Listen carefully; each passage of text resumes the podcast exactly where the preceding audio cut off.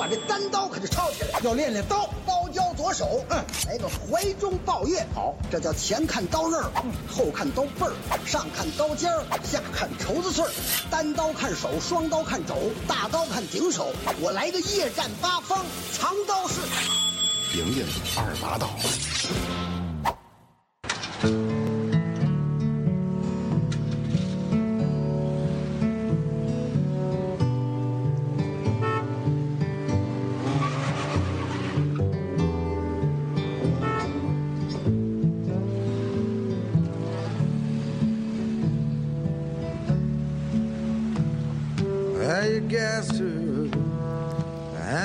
真舒服啊！他那个前奏还挺像陈升的，是吧？对，啊，各位朋友，大家好啊！这里是闲班电台，闲班午夜电台，闲班午夜电台，我是头破啊。我是小明那个久违了啊，很久没录节目了。对，近近日风寒，啊对，大伙儿在这微博上、微信上都催了啊，咱们还还不更新呢。当然也有很多慰，呃就是说怎么说慰问咱们比较多，关心咱们的也挺多，谢谢大伙儿。啊对，就是注意身体，对吧？对对对大家也一样啊。嗯，最最近我觉得这倒霉天儿不感冒的人少，对，我们办公室全半壁江山全感冒了，然后我一开始以为自己能幸免的，然后一开始没穿秋裤，秋裤就是耍单儿，天津人讲话，这耍单儿就有感冒了，现在秋裤也穿上了啊。不过那个一会儿在节目录制当中啊，我们俩可能会就是说远一点咳嗽 咳嗽两句啊，大伙儿这个因为没完全好，大伙儿见谅吧打啊，喷 嚏也有可能也。有可能，嗯，大伙儿多担待。对对对，你听不现在这鼻子，对吧？嗯，都走鼻音，俩人都是刘刘欢那会儿。对，然后咱们今天的这个，呃，如果熟悉的朋友听了这首歌，应该就知道该是介绍谁了、啊。而且在预告，对对对，汤姆·韦茨啊，对汤姆维斯，就是我们俩都特别喜欢的一个老老 BK 啊。久违的一个老 BK。对对对，然后咱们今天呢，就是，呃，怎么说呢，也谈不上这种剖析吧，就是把他的一个生平简介，简单的给大伙儿捋一遍吧，按照年代是吧？是从他出生到他现在都在干了，都干了些什么，是吧？大伙儿对对他的这种印象是吧？怎么形成的？嗯嗯，呃，是怎么作为一个，就是说，游离于这个时代之外的，我觉得是啊。是你看他啊，六十年代，嗯，他刚开始出来啊，六七十年代的时候，他开始发行作品，那时候流行啊，发行作品，那时候流行的是他妈的？这个布鲁斯摇滚、迷幻摇滚以及朋克、重金属等等，然后这些东西跟他一点关系都没有，你发现了？始终就是不入流。哎嗯，对，然后你先说说吧，就是你第一次知道这个人那肯定是贾木许电影里边啊，你是看电影知道看电影知道的。第一个呃，他出现的片儿应该是那个《当白漏》，就是那个法外行走。不法之法外之徒，对啊他跟那个约翰·卢瑞还有罗伯特·贝尼尼，就是大家熟悉那个《美丽人生》里边那个意大利人啊，他们三个人演的那个电影。但是那时候看呃年纪不大，我记得是高中要不是上大一的时候啊，你说你年纪不大啊？啊，对对对，你说是什么？我以为你说演员也年纪不大，嗯他们仨都挺老味儿的，仨人加一块得二百了。然后那个就是觉得没什么感觉，当时看电影，因为对这个贾木许啊，包括这他他们这些人的这个他们所喜欢的那个生活状态，他们想强调的自己那种那种那种感觉，那种幽默的方式，对那种对于人生的态度，你都不了解，所以看之后就觉得这个电影挺怎么说呢，就是挺非主流的吧。现在讲话，但没感觉它有多好。平淡。很平淡，嗯嗯。后来当然就是包括咱们认识之后，对这些人的音乐啊、电影啊、是文学这些说话的方式有理解之后，看完之后觉得电影真他妈牛逼，嗯其实是这样，对于汤姆·韦斯的话，就是我也一直挺喜欢的。但是你啊说之前啊，就在准备这期节目之前，你要是说我能有多了解，也也不了解，啊还真是不了不了解，就是对他的这个啊烟不离手，酒不离手，然后这个嗓子，还有他那个特别颓废那个劲儿，对脏呵呵那个劲儿，对，就觉得这这人对路啊，这味儿特别对，包括他唱歌，呃包括他很多歌啊，就是咱们也就是我反正我不喜欢啊，有有有的特别实验，是，就特别自我那种，嗯嗯。嗯，确实包括这个歌词，我觉得有好多歌词也也比较晦涩，就是你也不知道，就是主其实也不是晦涩，就是跟咱们的生活差差得很远，你不知道他描写的是什么。其实，嗯，然后呢，就是说今天咱咱们还是打个预防针儿啊，他的歌啊，并不是像现在电乐里听见的都这么悠扬美好、啊。对对对，他有一段时间就是特别突破自我，突破自我极限，以及大伙儿的这个聆听体验。啊，就那阵儿就不惦记对好好弄。对，大伙儿要一会儿要听见这种歌就。还是坚持坚持，听听啊！毕竟这是这个汤姆·韦斯整个一个人的一个心路历程。一个对历程。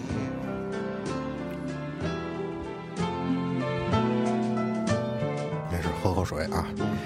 那个之前上网也看了好多帖子关于汤姆·韦斯，在豆瓣上，嗯，好多人说听汤姆·韦斯的歌就特别想脆弹，啊哎，你想脆弹，并不是因为说是太难听了，啊，而是觉得他这嗓子哎，永远是是这样想，想替他呵喽呵喽。替他磕了磕了。我头一次听汤姆·韦茨是也是上大学大一的时候，呃，买了一盘那种超级大合集，叫什么《情之男生》，知道吗？情是感情的情，脂是脂肪的脂，啊！那里边除了他还有谁？确实还挺牛逼的。那路易斯·阿姆斯特朗啊嗯，The Who 啊，滚石就确实包包括 Muddy Waters，一大帮牛逼人啊。那里边一首成名曲。对对，那边也选了他的一首歌，如果我没记错的话，应该是《Downtown Train》那首歌啊。但是当时觉得挺好听的，但是也不是特别感冒，因为那个时候还疯狂迷恋速度以及力量啊，得得重金属是啊，所以就没有体会到他的这种嗯好处，知道吧？对所以到了也是跟你看电影感觉差不多的，到了岁数大一点吧，这这一两年，然后才开始觉得这种东西是确实挺适合自己去听，没事儿去听听，而不是说重金属啊那种啊。然后那咱们现在就正式开始聊聊啊，好聊聊马那个马蒂沃特汤姆·韦斯，汤威斯汤姆·韦斯这个人，这个家伙呢，他是一九四九年的十二月七号。啊，比共和国晚那么两个多月，出生在加加利福尼亚，美国加利福尼亚。这怎么说？生在红旗下。对，生在红旗下，长在啊，生在旧社会，长在红旗下红，旗下，他是生在红旗下红。旗下。然后汤姆·韦斯爹妈呢都是老师啊，然后他爸是爱尔兰移民，然后他妈是挪威移民啊，啊，所以你看他脸挺长的，是特别北欧长的啊。然后呢，在一九六零年的时候，他爹妈离婚了，啊离婚之后他那就是他十一岁的时候。十一岁的时候啊，等于判给就把他判给他妈了。啊，跟他妈过，跟他妈过，然后就跟他妈一块儿搬家，搬到了一个叫做圣迭戈嗯，啊，圣迭戈那么个地方。听着就应该像一个是一个拉呃拉丁那边人住的地儿吧，或者或者是就这么一个区。这我怀疑是不是就旧金山啊，三藩市呃不对，圣地亚哥就是圣地亚哥，啊，圣地亚哥，对圣迭戈啊。然后呢，他就特别，其实他有一定音乐天赋啊，虽然他们爸妈没教给他，然后他自己是跑到邻居家嗯自学钢琴，就弹人邻居家钢琴嗯，啊。你看，哎，这这邻居家小汤又上咱家弹琴来了，啊就这么个路。我记得最早就是他在出出版那个头两张专辑的时候，就是乐坛对他的评价就是说这人是一个音乐神童啊，这就就是是。对，好像是这种评价，因为他当时前两张专辑走的还是那种就是清新布鲁斯爵士风那种，对对对，然后，但是呢，就是说他这个对于乐器、对于音乐这个拿捏的这个感觉非常好，呃，而且你这个介绍里不也说了，就是说他应该是很早就开始学习音乐，对。所以就给他一个这种音乐神童的这个这这么一个称对，号最。主要是他是自学，啊。对对对，啊他没人教，看人邻居家那钢琴挺好，过去就弹去了，啊，这挺摇的。啊。然后呢，他是真正对音乐啊感兴趣，是怎么回事呢？他那个时候等于不是跟他妈过嘛，然后他他爸时常会过来看他，然后带他出去玩儿，嗯然后经常带他去墨西哥旅行，开着汽车，在去墨西哥旅行的这个路上，他就躺在那儿坐在那副驾驶上，没什么事儿干，啊就听那个电台。嗯，就听美国的那个音乐电台，音乐调频，对，所以对当时音乐调频所放的那些歌，包括乡村啊、布鲁斯啊，啊，包括一些墨西哥的民民谣歌曲，他都是特别喜欢，可能是在他年幼的时候给他非常大的一个影响。啊，其我稍等一下，就是 刚才这段介绍是说，是因为他跟他父亲有一个这种开车出去的经历，在这个路上的时候，他可以用这个路上的时间听这些广播，是是说这个意思是吧？对，不是说他只有到墨西哥才能听到这些广播，在美国听不到这些广播。操，那是他只能到南朝鲜才能听到这种广播。继续啊，然后他上学的时候啊，就是上高中的时候，参加了学校的一个就是节奏布鲁斯的一个乐队，在里边也是担任钢琴手。嗯，但是那个时候并没有说展示出多大的这种音乐天赋，很平庸相对来说。然后呢，他就去披萨店、披萨饼屋啊找了一个工作，找了一份工作。然后刚才咱们也说了，这个他的音乐啊其实是脱离于这个时代的，并不跟随这个时代的流行风潮对而变化啊。然后他是，就我总结，其实就是一个乐坛怪逼啊。他是怎么成为这个怪逼的呢？第一步啊，嗯就是他自己说，他在年轻的时候，上高中的时候，他发现，当时自己其实并不是特别喜欢当时流行的这种布鲁斯摇滚，啊，他更宁愿去听一些更老的东西，包括像，嗯、一些这个山地民谣，嗯，是一个怀旧的人是吧？对，他就不愿意弄潮儿嘛，就不愿意弄潮儿啊。是，然后在一九七零年，他在那个圣迭戈一家当地叫做一家呃 Heritage Heritage 的夜总会啊做门童，这夜总会特别牛逼嗯，啊，是非常重要的一个夜总会。当时是台费比较贵嘛？操，人家那时候夜总会是夜店嘛，就是有演出 club 啊，对可以这么 club 翻译是吧？现在咱这夜总会也叫 club 是，啊，当时当但是现在叫会所。对当时商务会所。对，当时人美国那夜总会，当时的这些，这个这个这个怎么说呢？扛旗的啊，都是谁呢？是鲍勃迪伦、啊。路易斯·阿姆斯特朗啊。啊，霍林沃夫，霍林沃夫就是那布鲁斯大师，嗯。还有杰克·凯洛亚克，嗯。杰克·凯洛亚克都在这个刚才说 Heritage 这个夜总会当就是演出过嗯嗯。啊。然后这个杰克·卡里亚克，我觉得他演出应该就是诗朗诵，这个你说这是哪个年代？七十年代，一九七零年。我曾经买着过一一呃一盘 BFI 出的一个一张这个纪录片儿，这张纪录片儿就是叫《七十年代的诗人集会》。他当时就是讲，在美国有很多这种夜总会里面，有很多这种诗人在一起做这个夜总会的演出。他们所有的形式就是这种配乐式朗诵，他们自己写的那种垮调派的，或者是那那个当时那种思潮下的那种诗歌。然后有很多那个爵士乐手，或者是一些这种钢琴师给他们伴奏。然后我当时倒了一下看一下，当时那个氛围还挺好。但是这个黑白纪录片，就是现场的气氛非常热烈，有这种钢琴演奏啊，它是它是夹杂在这个念诗当中，比如说这种我是约翰列侬的儿子，然后钢琴啊当当当，就是这种，就是都是这种特别有意思对，这个也我觉得也是垮掉的一代，当时他们特别喜欢使用的一种方法。一种方式啊。对对对，然后他呢，第一次看演出啊，也是在自己工作的这个夜总会，当时花了是六块钱，六块美金。然后呢，他正式其实进入音乐圈呢，还要再往后推几年啊。他那时候曾经在美国的这个叫海岸警卫队服役过，服役过之后呢，到了这个洛杉矶，在洛杉矶的一个叫做“行吟歌手”的那么一个酒吧啊，啊，获得了每周一晚上只有每周一晚上演出的这么一个资格。嗯啊，当时我看资料说是，当时有很多歌手，民谣歌手，嗯，嗯、竞争非常激烈，都希望能够在这个星期一晚上演，也不是星期一晚上，就是周末，啊周末，那人家肯定是周末火呀，对吧？对对黄金时间都能在黄金时间演出，然后但是汤姆·韦森获得了一个周一晚上，啊就我觉得应该是相对冷门一点的时间，没骂人的，反正咱你像咱礼拜一不会很少去酒吧，对对对，对吧？比较冷清，然后他就后来搬家，搬家到洛杉矶的一个叫做呃 Eco Eco Park，就是回声公园这么一个地区了啊。当时很多著名的音乐人，包括像老鹰乐队 Eagles，还有刚才咱们还聊了弗兰克扎帕啊啊，他们都是住在那儿。然后在住在那一块儿的时候，汤姆韦茨就认识了这个弗兰克扎帕的经纪人，叫做赫尔布科恩，赫尔布科恩这个人。然后呢？就跟他签约了，赫尔布科恩慧眼识英才，我觉得对，觉得哥们儿挺好，就跟他签了，是。等于就跟弗兰克扎帕是作为一最开始是作为这个人能发同门现弗兰克扎帕肯定这个接受度是非常大的。对挺，邪乎的，是。跟弗兰克扎帕是同门师兄吧，类似于。签约后呢，他就开始为这个赫赫尔布科恩自己的音乐厂牌做一些这个 demo 啊，一些小样。然后咱们现在就来听听他早期的一首歌。这没事儿。头破呀，这两天啊在学习技术，然后那个新用了一个 DJ 软件儿，然后最近头破得适应一段儿，得学这歌怎么放。对他早期的歌的话，跟咱们后来经常听到的，他的这个嗓音还是不太一样，嗯很年轻啊，到时候可以听听。然后相对的话，呃，这种乐器啊，包括钢琴，包括吉他，它都相对轻柔，然后特别抒情。其实那个时候现在这是吗？现在这个是，嗯要是说的话，他是一个抒情歌手啊啊，一会儿来听听这首对，这首歌叫做《Going Down Slow》。好，going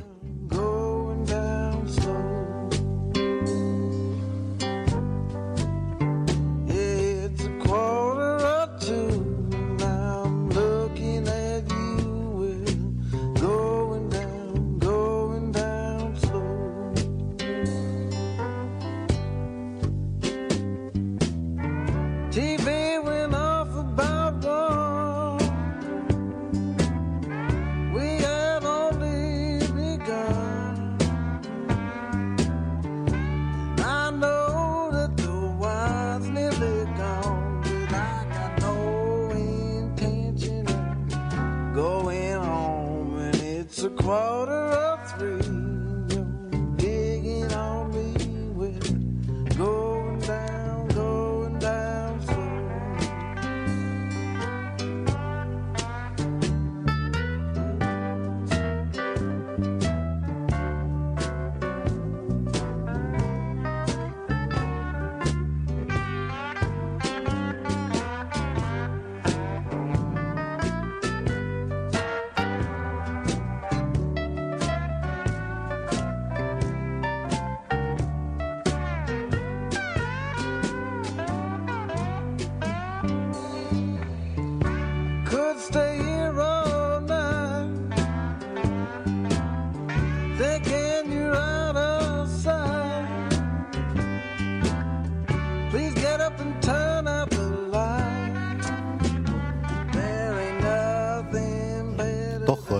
那个时候歌特别和谐啊。这首歌叫做《Going Down Slow》啊，是汤姆·韦斯早期的，呃，应该说是一个 demo 啊，这么一首歌。呃，然后刚才咱们说到了，他跟这个弗兰克·扎帕的经纪人叫做赫尔布·科恩啊签约，然后第一次为他录制了很多歌曲啊。然后呢，在此之后，他就准备发行专辑，然后签约到了一个叫做呃庇护所唱片庇护所唱片这么一个唱片公司应该是个小独立厂牌对那种哈。然后在一九七二年的时候发行了他的第一张专辑，叫做《Closing 可 Time》。能生态 Closing Time 这这张专辑，我觉得也是很多人喜欢上最喜欢的一张，对而且喜欢上是汤姆·韦斯的一个原因啊。而且好多应该是那个咖啡馆啦、对对对对对。小酒吧啦，对所以放的一张。所以我看我今天选他的歌了，选这张专辑里的歌了，嗯，没选。这但是大家如果想就是听汤姆·维茨的话，呃，然后同时你比较喜欢那种罗拉·琼斯式的音乐，建议你可以先从这张专辑开始听，先认认识这个人，因为这张专辑的接受接受度会非常好。对，就是说你入耳性非常强，没有不好听的歌，特别好听。尤其那首《Closing Time》这张同名那张歌，我记得非常非常棒。包括他那个这张专辑第一首歌叫做呃 old old old five five fifty five，就是写成 O L 然后五五嗯，啊，，这首歌。对吧？这首歌被老鹰翻唱过，Eagles 翻唱过。然后呢，这个 O O L five five five 是什么意思呢？是一个美国是雪佛兰还是福特啊，呀？一款车，对一款车跑车是吧？对啊，啊，像咱们接着说啊啊，就是他一九七二年发行了这张 Closing Time，但是在当时啊，并没有引起多大的关注啊。确实，大伙儿觉得也淹在那个时代的，对那时候七几年的牛逼专辑太多了，对对对，对吧？然后呢，后来又发生了一个事儿，蒂姆·巴克利啊，也是非常著名的一个民谣歌手，英年早逝。蒂姆·巴克利在当时翻唱了这张专辑里的一首歌，叫做《Martha》玛莎啊。然后呢，之后因为蒂姆·巴克利翻唱了他的歌，所以汤姆·韦茨才开始受到了更多的这种关注。然后慢慢的，他就开始为弗兰克·扎帕等人，以及当时一些相对比较有名的一些音乐人，开始做这种巡演的嘉宾。啊。我总觉得这个声音有点过，稍微调一下。可以行，接着说。做巡演嘉宾，然后大伙儿对他的这种印象啊，就是唱长期酗酒啊和抽烟造成的这种嗓音的变化。嗯，但是他是从呃头两张专辑出完之后开始嗓音往这块儿过渡，对他第一张专辑出完了就开始喝啊，一九七五年终于有钱买酒了。他开始酗酒，你知道吗？酗酒，哎，说到酗酒，插一个笑话啊，原来不在镇江镇江电台做过一阵儿这个兼职吗？嗯，有一次跟他们台里开会，你知道吗？他们台领导就说说说到喝酒的事儿来了，说对，说到播音员啊，要注意保护自己嗓子。嗓音。啊，对，忌辛辣，忌忌酒，对对对对，忌不能抽烟，不能喝酒。然后说喝酒嘛，哎，年轻人喝一点也没关系，但是就不要凶酒了嘛。啊，然后当时满屋都哗然了，你知道吗？一边摸着胸一边喝酒 凶酒，我操，这当时也没人敢说什么，你知道，但是这成传为佳话嗯啊。然后咱说汤姆韦斯酗酒的事儿啊。一九七五年之后，汤姆韦斯搬家到了这个呃洛杉矶，叫做圣莫尼卡大道嗯上面上的一家这个酒店来住，有钱住酒店了啊。然后在嗯你还记得咱俩玩那个，就是那个游戏叫什么《黑色洛城》？圣莫尼卡大道是一条很繁华的街道，它那个两边都是那种高楼，就是在在五十年，咱俩玩那游戏背景是五十年代嘛，它那条街就已经是一条大道，而且它那个两边都是挺高的楼，所以应该是属于像呃，南京路。哎，这这类似这种，嗯，所以应该是挺赚那阵儿已经赚挺多钱看来，玩游戏还是能增长点地理知识。没错儿，我就没想起来。然后在一九七五年啊，就是在他搬到这个圣莫尼卡大道的这个同一年，发行了一张现场专辑，叫做呃《Night Hawks at the D- Diner》，呃，就是嗯夜里的猫头鹰啊，夜猫子。嗯，呃，吃晚饭 at the diner，然后呢，他就把这个爵士乐跟这种絮絮叨叨的这种念白结合在了一块儿，其实这就已经是一个突破了，对于他第一张专辑来说啊。然后就在这段时间里，汤姆·韦斯开始酗酒，开始每天吃这种大量的垃圾食品，然后喝酒也喝的特别多。然后用他自己的话说，他是说是这种这种行为啊，是在达到某种人生目标之前所必经的一种历练啊。然后他说他的这种想法其实是跟这个垮掉的一代之前那些大师是一样的，也就是说，人你在想达到另一个境界之前，你肯定是要受到各种。诱惑啊，和各种的这种身体上、和精神上的这种痛苦。啊，然后他他把这种自己喝大酒总结为这这么一个历程吧，算是。找借口嘛，对吧？人总得你做什么事儿都有点借口，对，然后呢，过了这段时间之后，在一九七六年，其实也是在他酗酒期间嘛，一九七六年发行了他的第四张专辑，叫做《Small Change》啊，小小的改变。嗯这张专辑呢，也是更加的听起来更加玩世不恭啊，啊，玩世不恭。然后呢谦虚了，小小的改变，对，small change 啊，情绪更加悲观啊。但是这张专辑呢，却比前面的这两张专辑、三张专辑获得了更大的这种商业商业成功。专辑一举杀入了这个美国叫 Bill Billboard Billboard 专辑排行榜的前一百名。音乐公告牌，对，然后呢，同时呢，像这种《时代周刊》啊，《新闻周刊》就是那个 Weekend New- News Weekend，还有《时尚》就是那个 V O J V O J E U 那啊，那怎么念那个？我也不知道，沃沃格，那那那这几个怎么说呢？最大的杂志啊，对他进行了这种专门的采访啊，其实基本上就是走起来了，快啊！成名了，成名对之路，他也第一次啊凑齐了一个靠谱的乐队啊，在美国跟欧洲进行了自己的第一次这种巡演。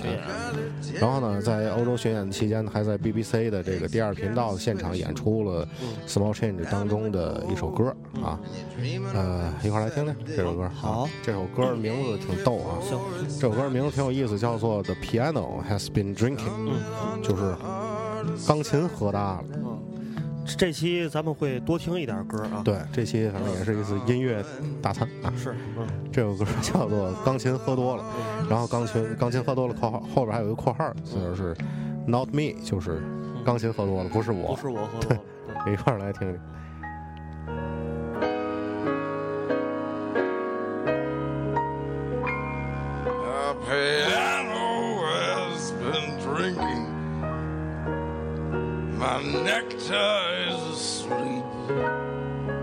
对大伙儿听听这嗓子啊已经跟前面不老一样了样的对大伙儿手里有酒可以一块儿喝点儿对我们俩现在边凑边喝对一块儿接着听 the carpetneeds a haircut, spotlight looks like a prison break the telephone's at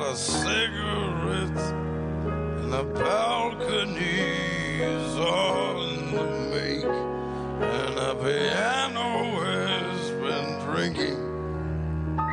The piano.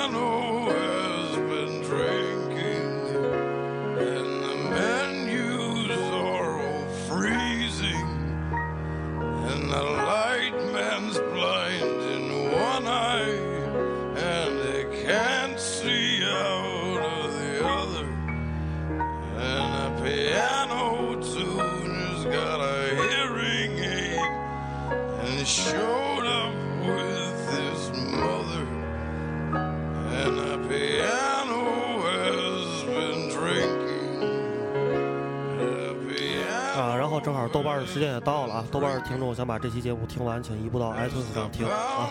大家继续听这首歌。